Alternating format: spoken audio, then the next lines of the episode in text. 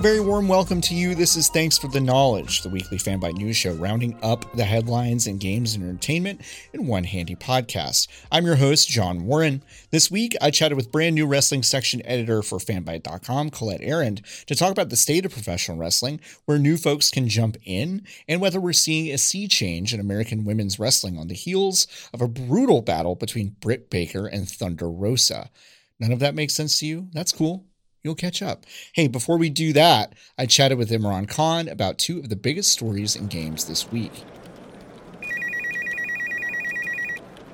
This week, two of the biggest AAA video game publishing companies in the universe had a banner week for PR disasters, let's say. Why not? Uh, here to discuss uh, all of that and what it means for these two companies going forward uh, is our very own news editor, Imran Khan. Hi, Imran. Uh, hi, hello. How you doing? I'm all right. Um, I'm doing better than Riot and Blizzard this week.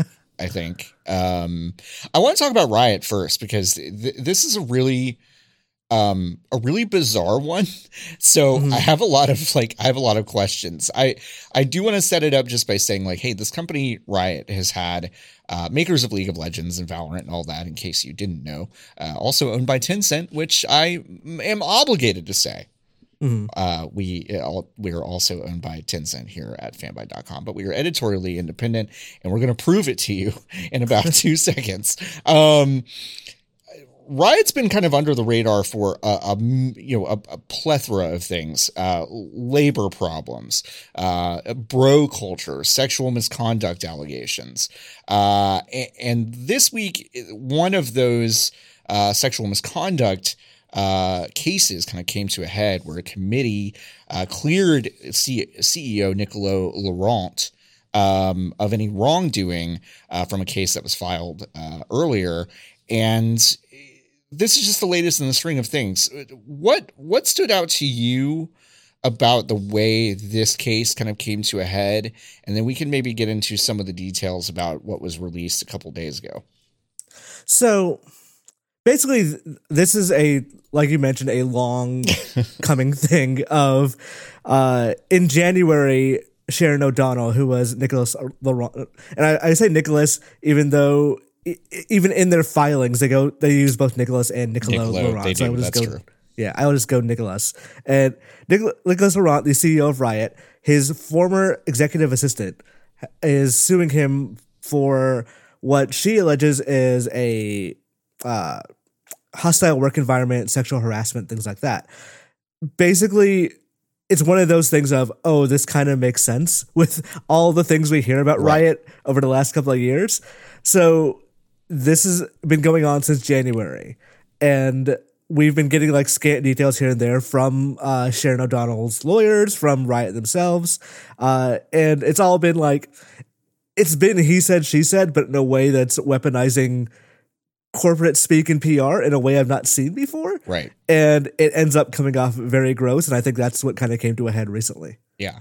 Yeah, I, and and I think you know it's it's important to point out to folks at home that like how this rolled out for us in the press is that we we saw the decision was made. We we heard that like based on you know uh, the committee's ruling and an outside uh, legal firm that handles a lot of these labor practice issues um, that they cleared Nicolo uh, Laurent of any wrongdoing, and and it was only hours later until a lot of those details came out in terms of the actual court documents that were filed and then eventually disseminated, and and while while the documents to me to me i'm still you know i can see these documents. I understand why based on this evidence they they cleared him of this specific case. I'm not going to go as far as to say like you know i don't necessarily believe anything wrong happened here. I'm not going to say that. Um, i don't think we we know that. But what i will say is that it these documents paint an odd picture for riot. Not just not just because of the the long string of allegations that also include this most recent case but just like the work culture a lot of the details that came out in these documents kind of paint riot in an, in an odd light do you want to talk about some of those details so okay first of all, there's like a little bit of a separation between riot self clearing and these documents. Sure. If you recall, in I want to say about four years ago, uh, Riot went in, got into some trouble because they said, "Okay, in the future we're going to do better. In the future we're not going to our." Okay, the first thing they said was all our all our sexual harassment stuff and all that will go to arbitration, which is a third party that usually is biased towards the major company. Uh, will be the one investigating that they ended up relenting a little bit when people started backlashing against that particular aspect. And they said, okay, for new employees, we will not go to arbitration. We will, you know, let that stay in court or whatever. Sharon O'Donnell was not a new employee at that time. She was already still working for Riot. Right. So for her, she does not want to go to arbitration because, as we discussed, that it in the best case scenario is not a courtroom. And that can be a major problem for if you're not a major company. Right. So what these court documents are doing are they are trying to move this to arbitration. Uh, so in in a place that O'Donnell would probably not have as much power, or her lawyers Right. would not have as much power versus like a judge. Uh, they're doing this by alleging that O'Donnell has been harassing witnesses. Yeah. And Wit- trying to witness get them- tampering is is like uh, something that comes up a lot. So yeah. Yeah. And they do this with uh, two pieces of evidence, two statements from witnesses who are unnamed because Right. they choose to be anonymous. But they're, I don't know if you got a chance to read their statements, I did. John. I did. They don't, they don't make a lot of sense. They they Like- I I genuinely mean this. Like I, I I really want folks to go read these documents because it I again I don't know if this clears things up or not or whatever, and I I can't speculate and and I certainly are on the side of believing um uh victims when when they when they you know say they've been been harassed or subject to um misconduct, but it's like the statements you're right they they are strange very Yeah. much so like the one of the state, I I fully believe these people. Sure. What I what I don't really like clock here is why Riot moved forward with these statements Right. to, to a judge Mhm. because like they don't show evidence that Sharon O'Donnell is harassing them. They show evidence somebody is that harassing them. somebody is yes Yeah. like uh, in like one of them uh, the first statement they say Sharon O'Donnell gave my number to journalists, Mhm. which is like not great. That's not like I wouldn't put that in a polite society book or something, but that's not harassment. right Uh, that's not it doesn't fit the legal definition of it. And granted, I am not a lawyer, but I I think that's a weird statement for Riot to say, okay, yeah, see proof. Sharon O'Donnell is harassing. Then the second statement was somebody called me and like tried to get me to meet with Sharon O'Donnell in a very aggressive way. Right. And but there's no like tying it to O'Donnell besides just mentioning her name. Right. And it's all just very like I there's no proof there that O'Donnell is the one who did it, especially when you consider the fact that Riot is a company that is well known for harassment and Right. like especially of female employees. So it could be like all this is completely accurate. And it is ti- like tied to O'Donnell. That's certainly possible, but the way it's all presented is like extremely strange Yeah. in a way that I don't know that they actually intended to get this thing to arbitration based on this evidence. Mm-hmm. It coming the same day as as we discussed Riot clearing itself essentially. They use a third party company, but as you mentioned the the third party company represents them in labor disputes. It doesn't you know, it doesn't it's, arbitrate it's between them. not making the claim. The who made the distinction of like who made the actual declaration that they cleared it was basically a three person committee, Right. um, and they use this this legal uh, this legal team to basically collect some of the stuff and and get the declarations and all that stuff. But it's three people that ultimately decided that that CEO Laurent is is fine. Right. Um, like it's two one person who is publicly on the board of Riot already. Yes, correct. And two unnamed people who work for our parent company, Well, Tencent. Tencent. Yep. Basically, like three people who have very good financial uh, interest in not calling the CEO of Riot, like yeah. calling him out on the. And granted, we don't know what that report says. No. we have no idea. It could be that accurate, but they're not showing it to us, No. and they're they. It's it. I don't believe someone when they say they didn't do anything wrong. Right. Like if you like, it's one thing to go out there and say like, "Hey, hey, we're we're doing it. We're doing an investigation." Another thing to like, "Whew, that investigation we did it ourselves totally cleared us. totally us." cleared it. Yeah. Like I mean, you you could be completely correct, but I don't believe you until you show me those things. I, I think people really need to understand and, and and and listen. Like I've got friends, you know, I've got friends at Riot. Full disclosure, like people I really really uh, trust and and and like over there. So I, I don't I don't want to rock the boat, I guess. But like, here's the thing: it, it is very expensive and cor- like uh. f- It is fiscally and organizationally traumatic to replace your CEO. Like that is a very difficult thing to do for a company of that size. And the three people who ultimately made this decision are, like you said, financially disincentivized hugely to make a shift like that. So you would really hope that whatever committee it is that is ultimately making this decision would not be so unbelievably biased as to not make a change because that would require an unbelievable amount of work and and and pieces in motion for that to for that to go smoothly. So like that really is a big deal. I mean, whether this report is completely accurate or not, um, the the the revelation that the committee deciding it was based on those the opinions of those three people. Um, that's that seems to be a problem for me when I look at this. Yeah, and like if the, what the report would have done in a situation where they decided to rule against Laurent would have been like sanctions. They would have Right. put like some degree of sanctions against the CEO, Sure. which is, you know, not the end of the world, but it does from a PR perspective make it look like every story about Riot is going to be Riot whose CEO is currently undergoing sanctions and sexual harassment Sure. story. And like from a you wouldn't want that to happen. And I can understand how that line gets drawn from like A to B there, Right. but oh boy, the way they handle this and like PR reaching out to other journalists and like going onto Twitter and releasing these court documents at the exact same time, Yeah. it feels like a coordinated and concerted idea Yeah. that I don't think they realized how badly it still comes off once they do that. Because, like, I don't know that they were expecting anyone to actually read the court documents because it doesn't, like I said, it is a bizarre thing for them to put in front of a judge right. and say, we need to move this to arbitration because of our complete lack of evidence here. Right. And they also paint the plaintiff as being just pretty pretty bad at her job and all this other stuff. And and it's like that it, it just it just makes Riot seem incompetent in ways that I don't know if they I, I don't know if that's their strategy to make them kind of look like ah shucks like we didn't know we had troubles here. We didn't you know this i don't know this this ea isn't very good and uh, pff, wow she sure did make some trouble. Like that's kind of how these documents come off and it's like well that also makes you look kind of weird huh like There, there's a bit, and I, I would like to actually read this out loud Sure, because please. this is a bit in one of these court documents that is arguing against uh, O'Donnell's accusation. But it is such a, again, a bizarre thing to include in here. Uh, okay, for this is number three. Laurent likewise categorically denies instructing plaintiff to quote schedule his time so he would not need to be with his wife. End quote.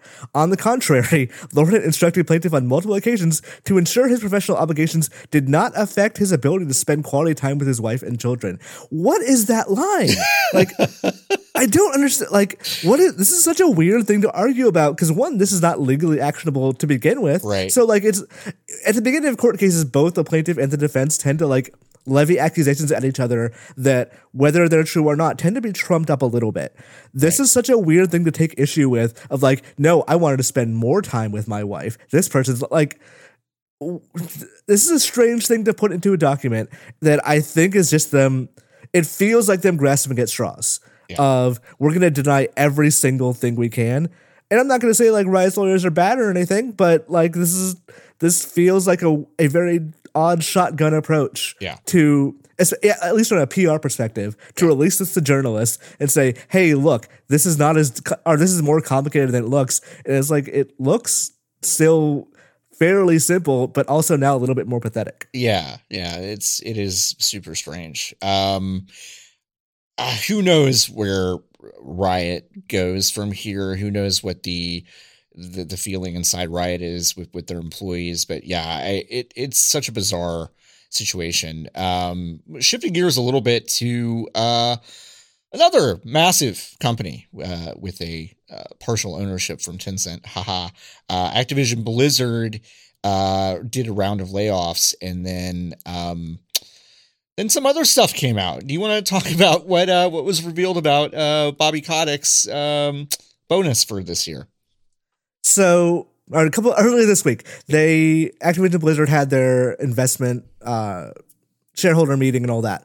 They announced that they would be laying off 190 people for COVID related reasons. Basically, people from the like the esports team, people whom they consider redundant at this point because they don't really have live events these days. And it spreads a bit for, further than that, but like the vast majority was from those like esports and live events teams. The day after, CTW, which is a corporate accountability investment group that tends to look at like corporate responsibility and more often than not is where we get the information about like CEO bonuses and things like that because those are not publicly reported uh, as often as you would think announced that Bobby Kotick, based on the share price of Activision right now, will be getting a two hundred million dollar bonus. You want to say that? You want to say that number one more time? Two hundred million dollars. to put it another way, the CEO of Nintendo gets around a two million dollar bonus, like including their salary. So this is a an extremely high number. And granted, Activision's share price has been doing very well. Yeah. Partly ironically because of COVID and the right. increasing like higher uh, higher sales of video games these days at the same time as they're laying off people because like oh COVID, COVID makes it too hard we can't have these people on yeah. because like what's the point of them working when we have this pandemic that there's they're actively benefiting from. Yeah, I don't know about you, but you know, if I spent a year watching um, a lot of my employees struggle to work from home and but still maintained uh, a pretty impressive schedule to get you know like updates out for video games and kind of wait, waiting for you know stuff to get back to normal and to do more of this esports stuff which was hugely affected by these layoffs if i watch that from the very top of an organization um, and then we're simultaneously staring down the barrel of a share price related bonus because they did so well during COVID. And then also uh, laying off almost 200 people because of COVID.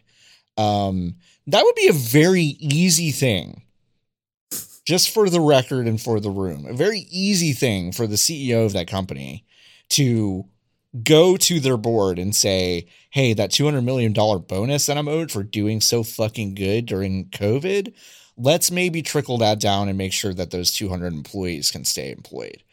That's a, that's not even close to how much it costs for those 200 employees to stay employed there. So it's actually like a little bit more fascinating in a bad way yeah. than that. So in 2016, Kotick signed a new employment agreement that would allow him that basically gave him a shareholder incentive clause. Right. So what essentially what that means is the years they don't hit that threshold for the for the share price and he doesn't get the bonuses, those don't go anywhere. They still accrue. so the 200 million is the fact that because he hit it this year, the years he didn't hit it will get accrued into that, which mm-hmm. is why it raises that 200 million number mm-hmm. because he's essentially like he's getting a performance incentive ba- or incentive based performance bonus for years where he didn't hit the performance. Right. So essentially it's even that, worse. It's even yeah. worse than it looks. the the money doesn't go to the employees ever. Yeah. It only ever goes to Bobby Kotick right. when he's ready to get it. Yeah. It's pathetic. I mean, it's it I, I don't know how else I've I've been poring over a lot of these things for the past couple of days, just trying to find some angle that isn't the most disgusting thing in the world, and I, I haven't found it yet. Yeah, no, um, it's it's becoming one of those very clear things. Like COVID laid a lot of things bare. Right. It also lays bare the fact that it's just business is such a stupid thing to say.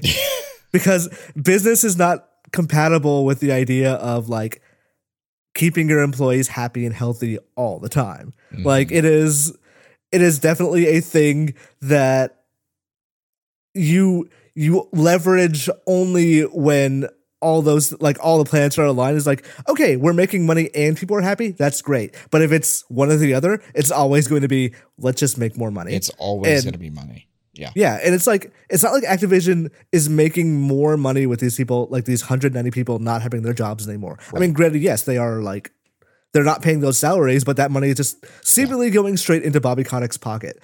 And at some point, we have to just realize CEOs getting these ridiculous bonuses for us. Like it, it astounds me that getting bonuses for performance in a year where you have to lay off 190 people, whether you have to or not, mm. but the fact that you did, that does that seems to imply that performance is not doing well. We have one arbitrary number to decide whether or not someone gets 200 million dollars, and are choosing to ignore the other arbitrary number that is actual people's lives and employment. Unbelievable. And those uh, those uh, those folks who got laid off, by the way, they uh, I believe it was 90 days of severance, a full year of health insurance, and also a $200 gift card to Battle uh, to Battle.net. So yeah, yeah. I I I got laid off from a job once, and they gave me a Medieval Times gift card. And there's no Medieval Times anywhere nearby, so I'm like, this just feels like it is trying to rub salt into the wound, and that's kind of what I get from this Battle.net thing of. yeah, the machine chews you up and spits you out, but please give it more money to chew on. Let's go to medieval times when uh when things clear up. Let's go do that. I think that I, we should do a Fanbyte outing for medieval times. Let's go. Absolutely, yes. Uh, all right, Imran, I appreciate it. I'll uh, I'll talk to you soon. All right, thank you. Square Enix held a spring showcase this week highlighting upcoming games, and they covered quite a bit of ground in 48 or so minutes. And here are the highlights. Outriders, the new cover looter shooter game that just got a beta, dropped a new cinematic trailer and they went deep into the different classes and powers at your disposal. I have to be honest, this game did absolutely nothing for me up until this trailer. Uh, but the trailer showed me parts of the game I didn't really gather from uh, reading about the beta. I might actually check this out, and as a reminder, it'll be on Xbox Game Pass at launch. Tomb Raider is celebrating 25 years of existence with an animated Netflix show, a digital bundle of the reboot trilogy, and uh, Lara Croft's appearance in Fortnite. Okay. Marvel's Avengers got a trailer for the new Hawkeye character who looks pretty fun, arrows and stuff. Second arrow, second arrow character uh, for this game, by the way in in like six months. Uh, there's a next gen update for the game out now with better load times, uh, better textures, higher resolution. They also revealed that a Black Panther expansion is coming later this year called Battle for Wakanda. Uh, Life is Strange is getting a brand new game from Deck Nine, replacing former developer Don't Nod, called True Colors, which puts you in the role of Alex Chen, a woman who is a supernatural empath. Players will, shoot, uh, will use this power as Alex uncovers the truth behind her brother's un- uh, death in a small town in the Pacific Northwest. Instead of episodic chunks like previous Life is Strange games, True Colors will drop all at once on September 10th, 2021. Life is Strange and Before the Storm are getting a remastered collection, which will also be bundled with the True Colors Special Edition. Project Athia was shown again in this presentation and given a brand new name, Forspoken. Uh, we saw more of the protagonists zipping around a beautiful open world environment. This game looks pretty cool. Dragons and open world stuff. I don't really know what the loop is yet, but it looks pretty cool. And finally, Square announced that they will have a summer presentation, which will presumably replace their traditional E3 event. I would be absolutely stunned if we didn't find out more about Final Fantasy 16. Hello, everybody. Your friendly neighborhood podcast producer, Paul, here, with a friendly content warning regarding this next chat between John and Colette. There's a small portion where they talk about blood, so I've gone ahead and put a handy timestamp down in the show notes to magically skip through that if you need. You'll hear this sound as a heads up when they're about to get into it, just in case. Okay, thanks, and you're welcome. My guest this week is the brand new editor of Fanbyte, or uh, as it's also known, fanbyte.com slash wrestling, all of our wonderful wrestling coverage. It is the unconquerable Colette Arrand. Hi, Colette. How are you? Hey, I'm doing well. How are you? I'm good. Uh, first of all, um, congrats, and I'm just very happy that you're now editing our wrestling section. yeah, I'm cool. Pretty stoked to be doing it too. So yeah, it's amazing, and I think like um, one of the reasons I really wanted to have you on this week is because like you know professional wrestling is like such a big part of my life and also my upbringing and also just like what I wanted to bring to the site eventually and that's really cool. Um, but I find myself and I'm not quite in the same boat that uh, former Fanbyte editor LB Hungtears uh, was with their um, current disdain of wrestling, but I'm not that far from it. And right And it's been an interesting couple of years that I've really changed the way I think about wrestling and kind of view it through a a very different critical lens than I maybe did uh, even five years ago. So I, I wanted to point a couple things out. One is that I don't know if there's ever been a better time to get into wrestling just based on the sheer quantity of it available to you. Yeah. Um, and so what is wild to me is that maybe for someone who isn't super into pro wrestling right now, maybe you can just kind of talk about like what's there now and like where might be a good jumping on point because I actually get that question a lot and I don't know what to tell people.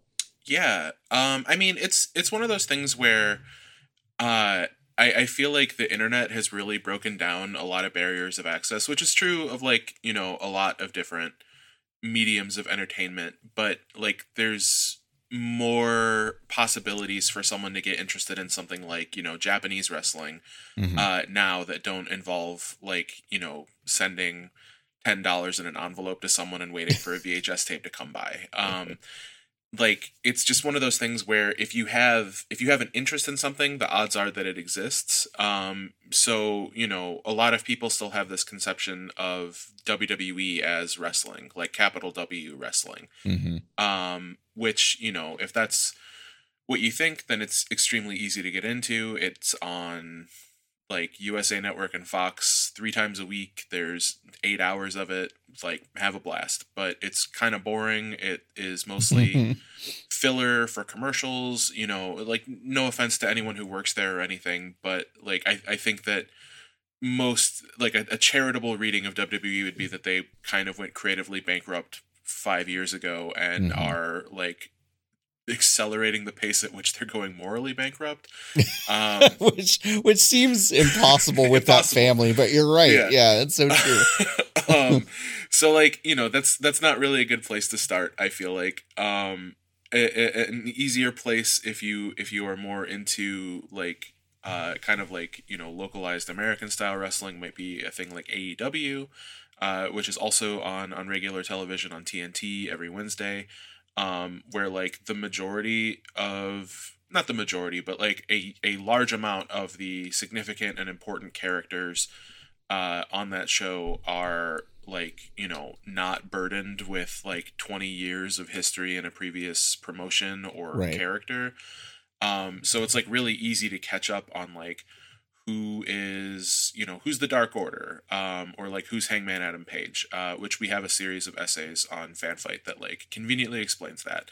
Um but like there's um it's a lot easier to buy into that product than it is to buy into something that like you know is very proud of having been on television. Like that's the bar that they said they're like we've been on television every monday for 30 years. Like that's our achievement. Right. um whereas like AEW is trying to do something by like bringing in like a mix of people and whatever. And if you're like you know 30 something and, and wanting to get into wrestling like that's a product that is made by and for like you know 30 year old people who who have enjoyed wrestling for a while. So it's kind of like a, a greatest hits smattering but what's more interesting to me is like i said like it's easy to get into things like lucha libre and uh, and japanese wrestling so long as you're willing to do a little bit of like google searching and like yahoo like yahoo uh, youtube no, no, no. You got to pull up Yahoo. you gotta, to yeah, you find gotta pull up Yahoo. Um, because like there's like you know modern lucha libre. Like I feel like a lot of people kind of have an understanding of of what lucha libre is. Like at least on the surface, like it's masked wrestlers doing cool stuff, and um, like several of the biggest promotions in Mexico have free shows on YouTube and Twitch. Very Mhm. easy to find. Um, in Japan, the the biggest company uh, is uh, New Japan Pro Wrestling, and they have an online platform uh, called New Japan World. Um, we have regular coverage of New Japan at the moment, and I think that of all of the promotions that kind of were affected by the pandemic, like quality wise, Mm, New Japan has kind of hurt the most, but like there's a lot there. Um, there's like a decent mix of like good wrestlers, funny wrestlers, wrestlers who hit each other very hard, and and all that. But like Yeah. New New Japan is also one of those things that I feel like you need a guidebook to get through.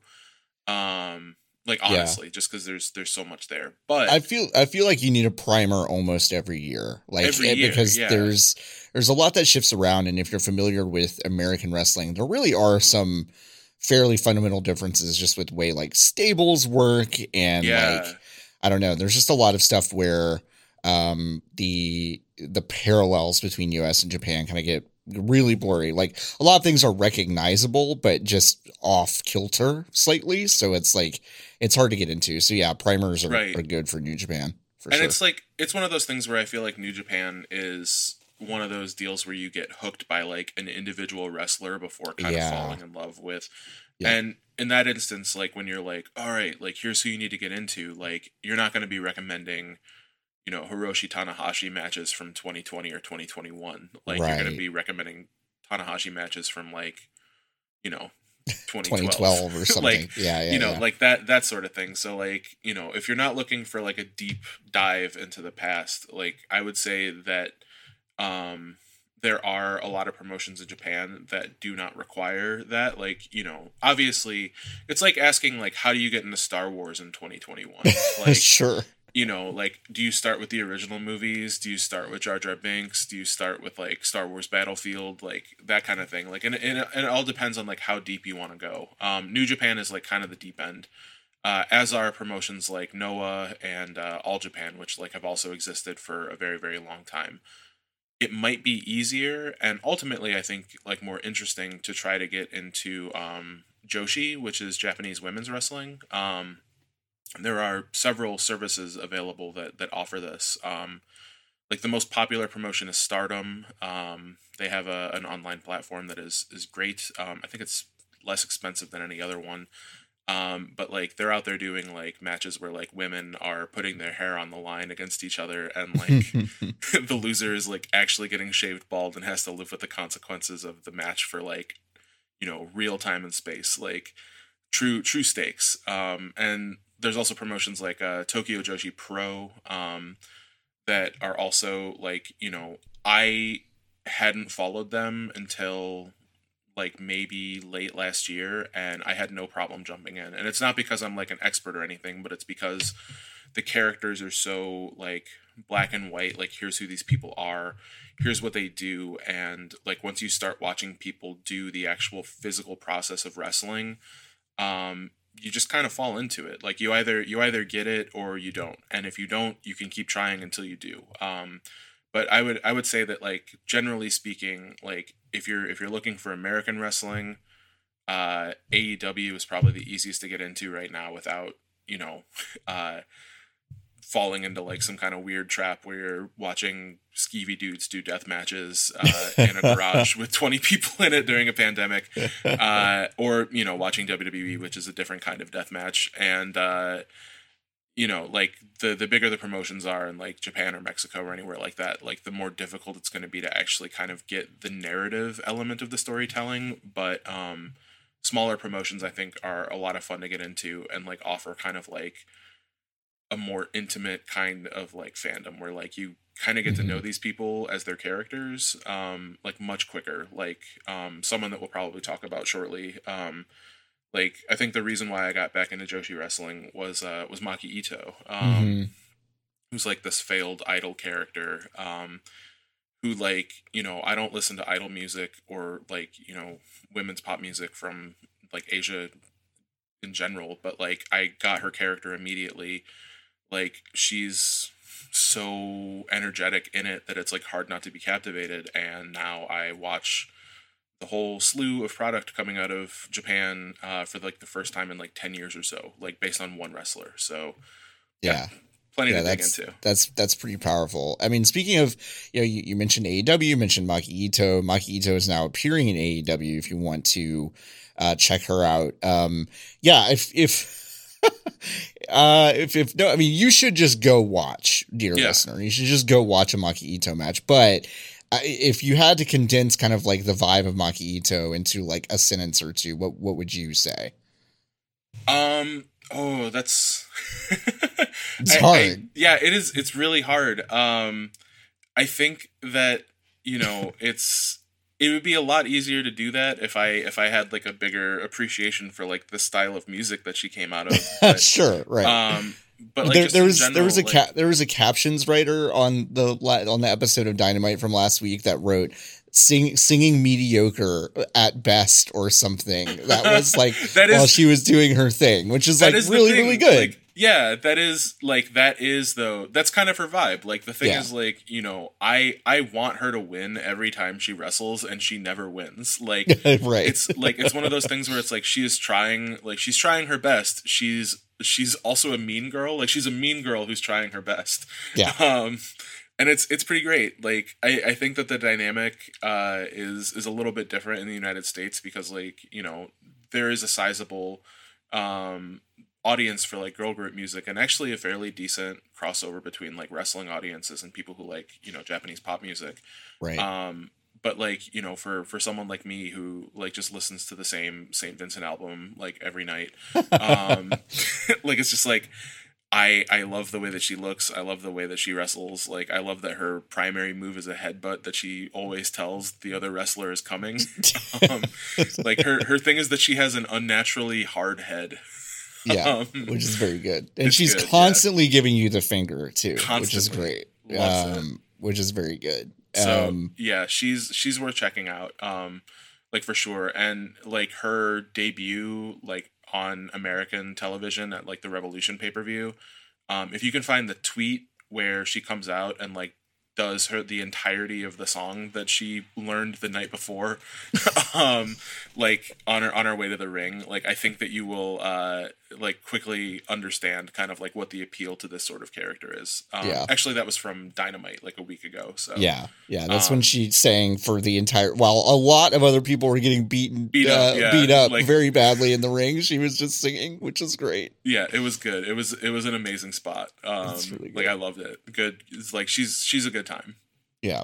What what's I, I you alluded to it earlier, especially with like WWE being. I, I totally agree with you. I think creatively bankrupt is being kind for what has happened over the past five years.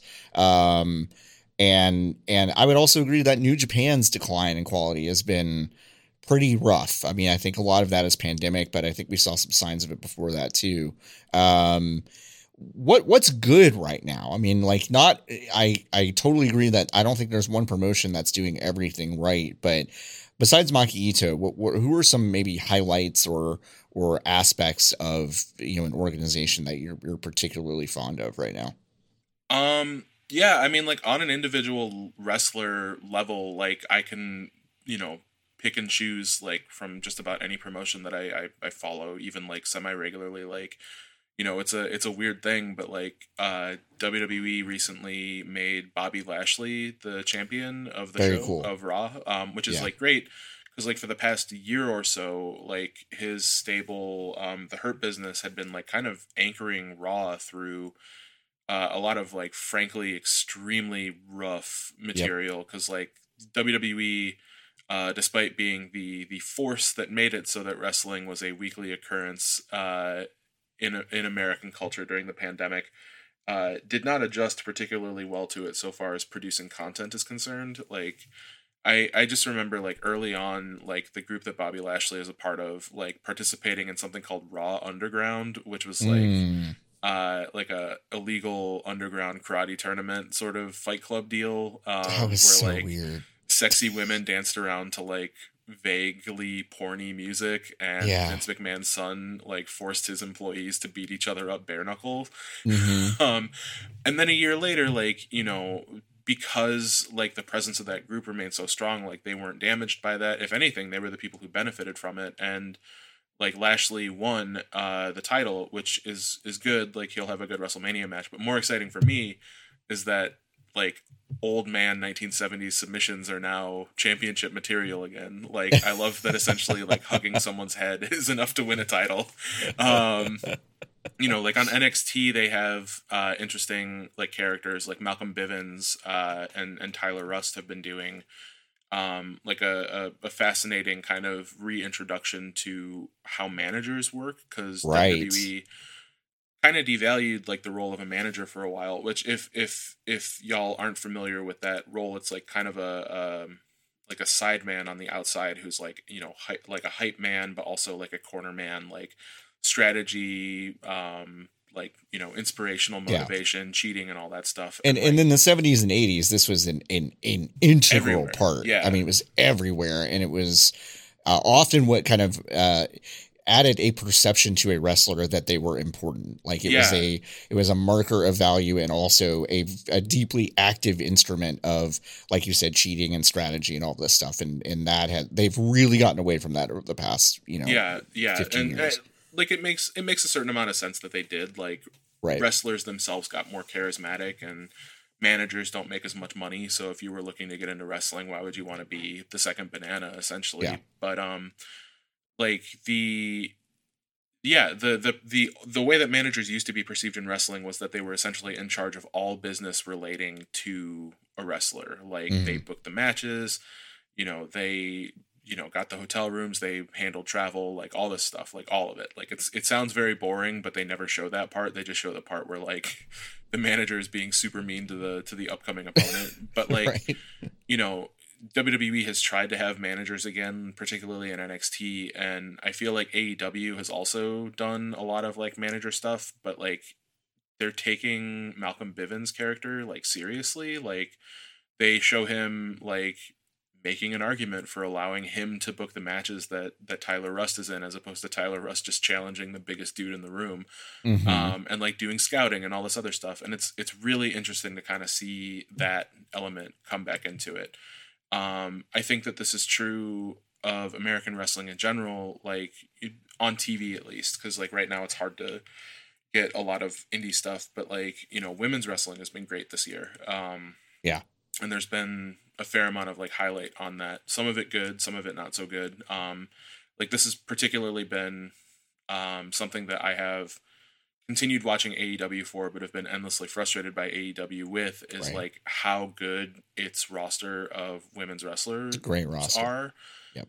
Uh, and like how inconsistently they're featured. Um, Yeah.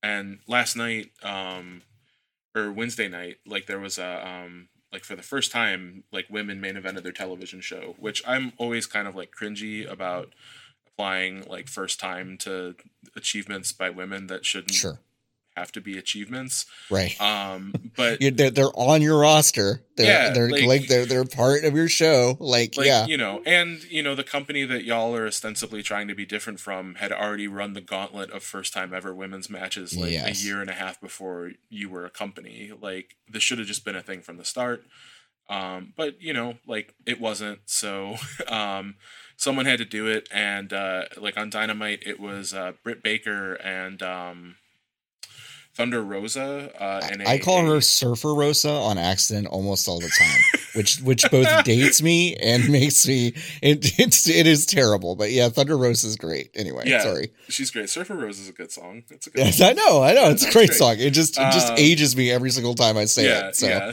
Um, but yeah, she like the two of them had a, a a lights out anything goes match on Dynamite, which is essentially no disqualification, but they right.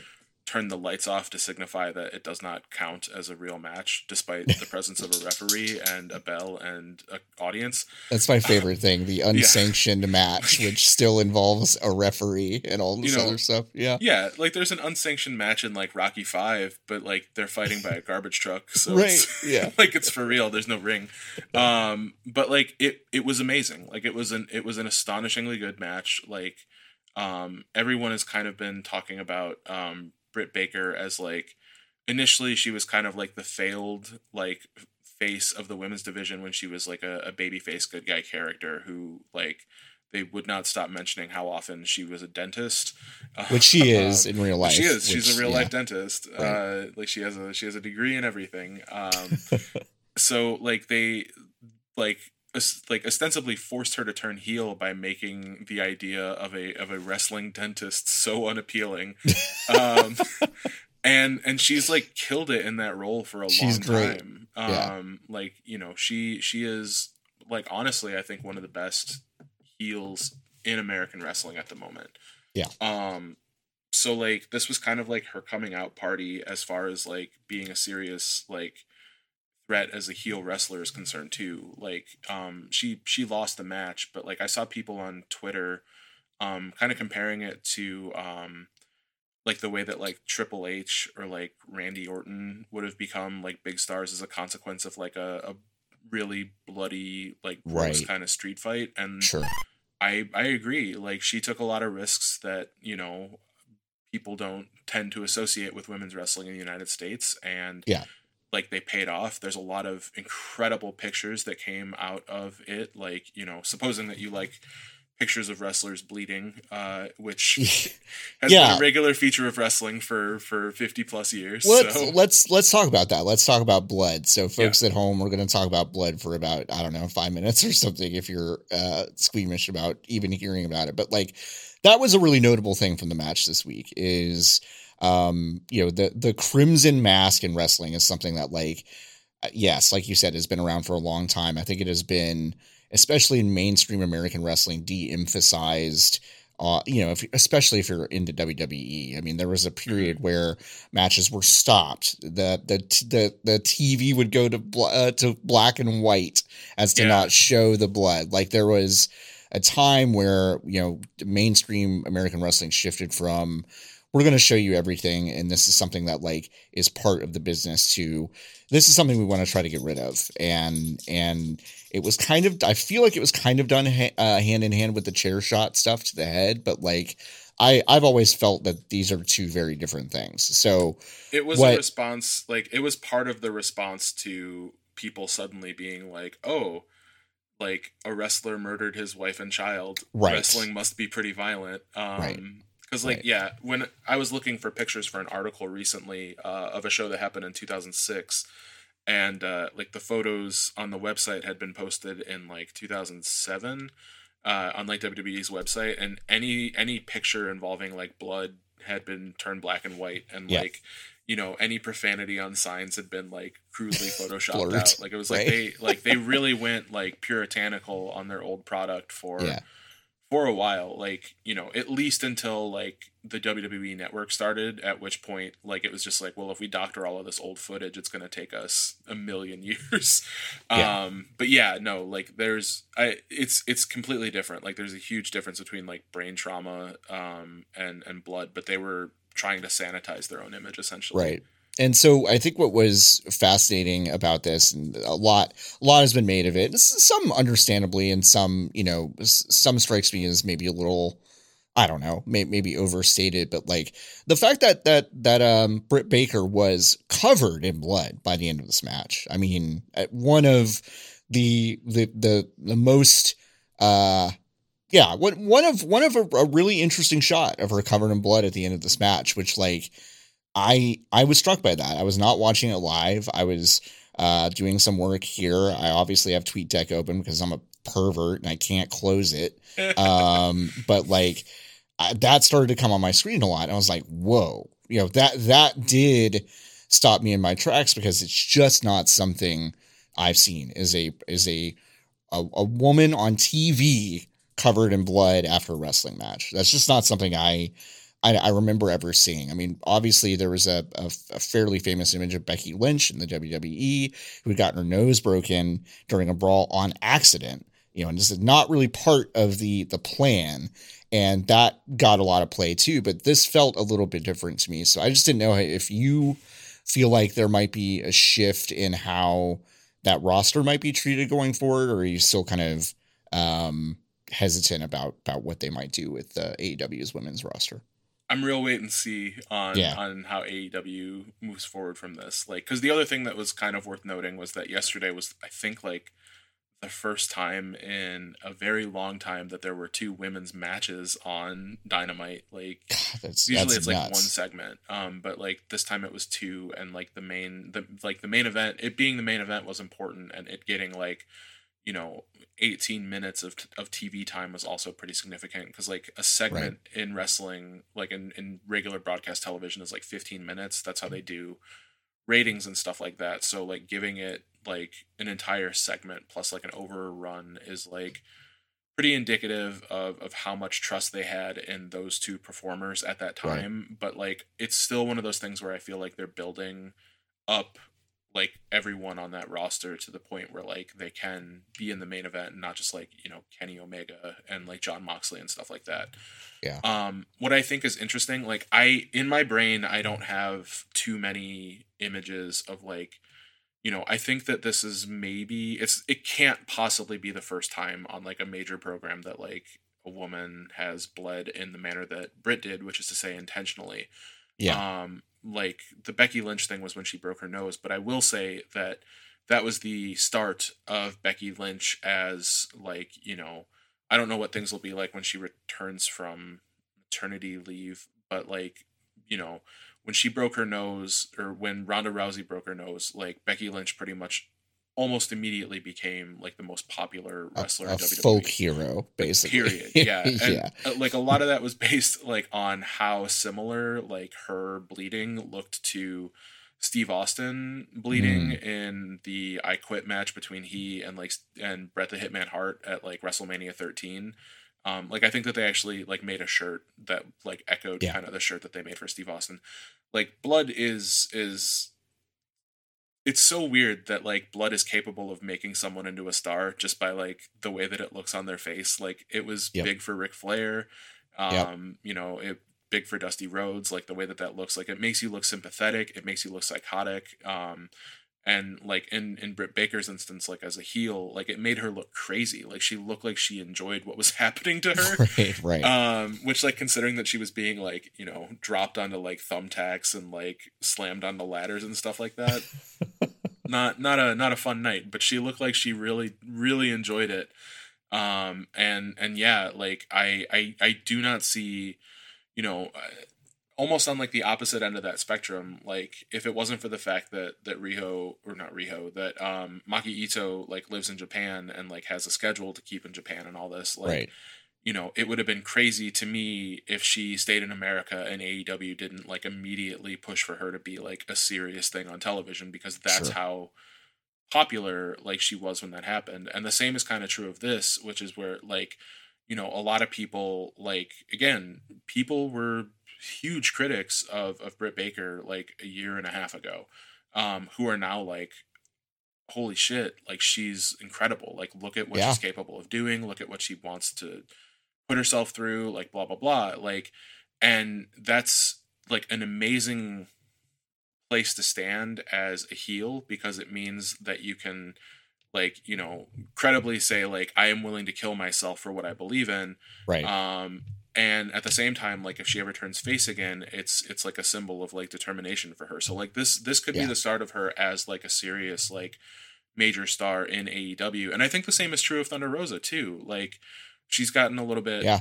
left out of that conversation a little bit because like she wasn't taking the majority of like the huge bumps in the match but like she was fantastic like she was Sure. great um like th- that match had four months of like on again off again like storyline built Mhm. to it but like i i really don't think like you know again supposing that you you are the the sort of viewer of entertainment who um isn't turned off by blood like uh that match actually i think is one of the best things that's happened in wrestling this year so far if not the best and like honestly isn't a bad place to start like Yeah. it seems it always seems weird like i'm always the kind of person who starts people off like with like the weirdest possible thing like yeah i can show you hulk hogan body slamming andre the giant and you'll get what wrestling is about but i would rather show you this match where the wrestling ring will explode in 15 minutes Right. Yeah. um Yeah. you know not the one that just happened but um Yeah, i used old- to i used ones. to lead yeah i used to lead with the old ones um but like this is like it's great it gives you a sense of who both of these these women are um as as wrestlers um and like it's a it's a competitive grueling match that doesn't wear out its welcome like i i think that the past year or so of wrestling has really worn me out on the idea of spending more than 10 to 15 minutes with a match but Right. um, Yeah. I could have lived in this one a little bit longer, and and that's that's really what you want as someone who's watching wrestling is, um, you know, wanting more, but in like a positive way. Yeah, for sure. um, r- real quick, I, I did want to point out something that uh, I, if if you are interested in getting into uh, WWE right now specifically, um, there there was a very I'll say I'll just say it a very cool thing when you think about the the actual amount of content you would get called the WWE Network that is Yeah. now going away. what is so amazing to me, Colette, is that they are expecting me. They're just going to shut off the service. Yep. Okay. And they're going to expect me to mosey on over to peacock.com and sign up for a brand new, uh, brand new uh, service. And, and they're not going to transfer services. I know, th- I, I know that the deal terms of this, of this deal where Peacock, the NBC streaming service, uh has a deal with the WWE library. I know it is lucrative for WWE. So like I, I don't want to get into like is this a good deal or not because I think that's like a much larger question anyway. But like d- does it say anything to you that that this process is now going to be very odd and strange? Like uh, how does that read to you? Because I, I've I've been thinking about this a lot the past couple weeks. I don't really I think it is very strange that it's not such an easy process. I mean, that is very WWE to make it not an easy process. Um, like you know, it's not exactly a thing. Like for me, I I I, keep thinking about it in terms of like, all right. So in 2014, the value of a WWE pay per view was fifty dollars, and then in 2015, the value of a WWE pay per view was nine ninety nine. But you also get access to like every wrestling show that we're willing to put on our like very bad interface, like whatever. And Oh, now, terrible interface. like yeah. like now the value of all of that is nothing unless you also get an ad-free subscription to every episode of 30 Rock and Battlestar Galactica. um like that's like that's where they're at like um so far as like the the experience like I don't I don't know like I I remember like when when Dragon Age Inquisition came out and they were like, "Oh, you can upload all your character information into the vault and all of your decisions from the previous games will transport over lickety split no problem." It didn't work. Like it just didn't, didn't work. Yeah. um and you know like part of that like because you're like migrating like generational whatever like and it's just i don't know how easy it would be to transplant someone's like information from wwe to peacock and honestly i wouldn't want them to because Right. i already wouldn't trust vince mcmahon with my credit card number Mm, um mhm. let alone trusting like you know universal vivendi comcast like I, like i don't I, yeah i don't know um i think that they're like they don't care like they don't care like they Yeah. they don't have to like it's on They don't peacock have to. now like right.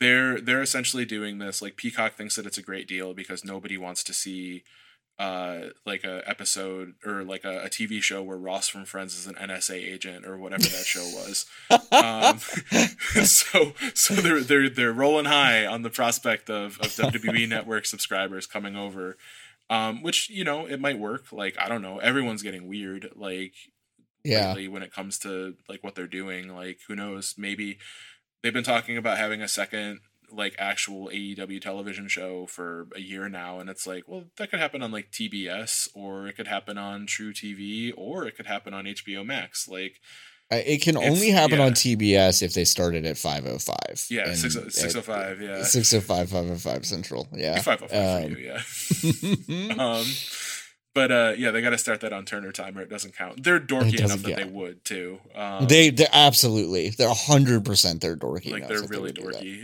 um Yeah. yeah. i don't know like i i don't know i i don't plan on subscribing to peacock um I don't either. That's that to me. That's the wildest thing is that like I've just had a I've had a WWE Network sub just going in perpetuity since it started, and it's Yeah. because I just have an attachment to a lot of that library. If I if I'm like feeling you know uh, uh, especially anxious or something, uh, I'll fire up the first thirty minutes of Survivor Series 1991. Why? I don't know. It just feels like a hug. I don't Yeah. know why, but I do that, and it's like that's that's just kind of what I do. But like, it feels like it's almost like an excuse to break up to me. This this whole idea of just like, you know, I don't know. Like I, I, I once dated, I once dated someone that moved like 15 minutes farther away than where she lived, and I was like, I don't know if this is gonna work out. And like Yeah. that's what this feels like to me. I was like, well, I, okay, it's over here on Peacock now. I don't really know if I'm gonna do this, so it's like- interesting to me. I don't know what the Peacock interface is like. I don't know how much of the WWE Network stuff is going to be there from day one. I don't need to see the fucking office. Like yeah, that's not no, a oh, selling no, point to I, me. I don't like. I No. can just walk into the public and have a whole episode recapped like right now. Um, but like you know i it's one of those things where like i for someone who talks as much trash about subscribing to the wwe network as i do like i also have a subscription to it because i work with a lot of it and like right. you know it's a lot easier for me to go like all right here's like this 1997 episode of raw as opposed Right. to like all right i'm gonna download this from a bittorrent website and like hope Right. that i don't get caught blah blah blah blah blah um but i'm strictly on team buying a very large external hard drive now when it comes to this product like yeah, I, get- I get that. you know it's it's one of those things where like if you're interested in current wwe like it's i guess it's worth it for the pay-per-views um Right.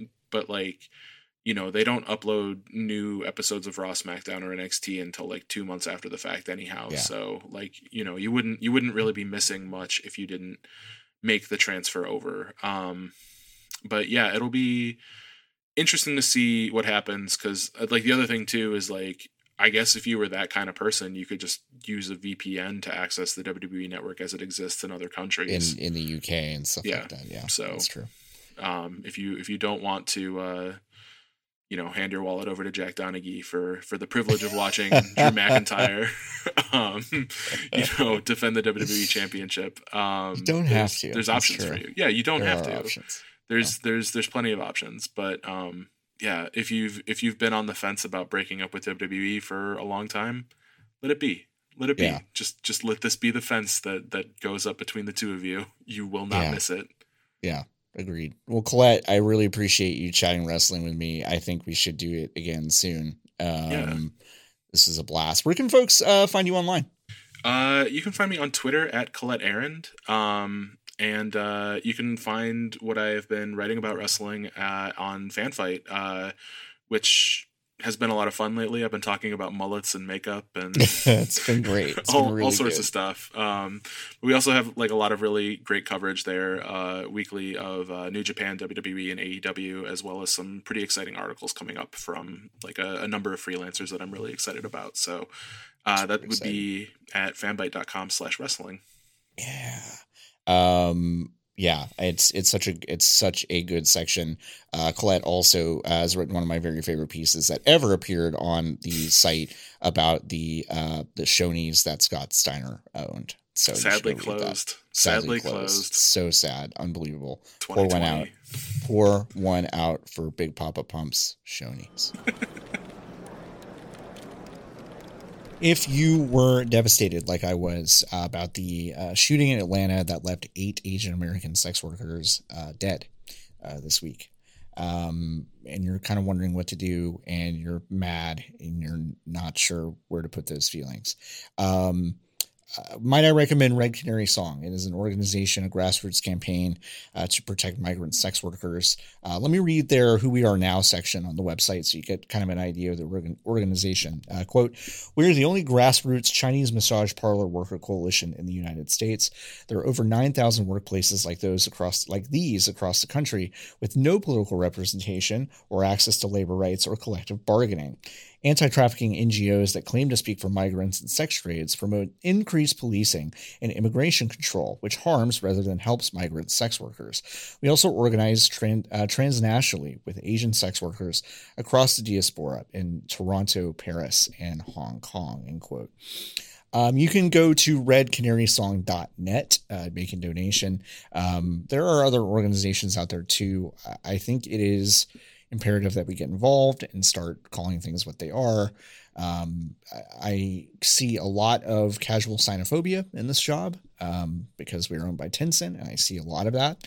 Um, I also know a lot of sex workers, and I love a lot of sex workers in my life, and um, we need to be honest about protecting them and um, making sure that they can always work in safety and happiness. And that's something that I think folks, if you're not turning a corner on that yet, you, you need to. You need to understand that. the story this week, it, it, it involves so many different things at once, it kind of made my head spin. There's obvious white supremacy, gun violence stuff, but um, maybe not enough, even still yet, spoken about anti Asian violence as well as uh, violence against sex workers. So um, we need to be honest about these things and call them what they are. And um, Red Canary Song is a, a good charity I donated this week. And if you're able, I recommend it. Uh, thanks for your time.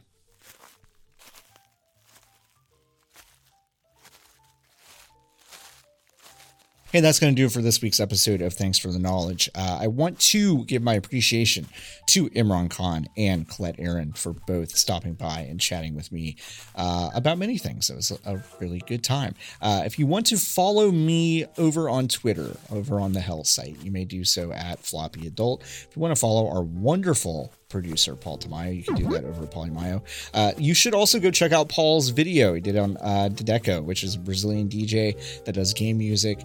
Absolutely loved it. Go to our YouTube channel uh, to check it out. It's uh, a really wonderful thing. I hope Paul does more stuff like this in the future. It was wonderful. Uh, until next week, you are welcome.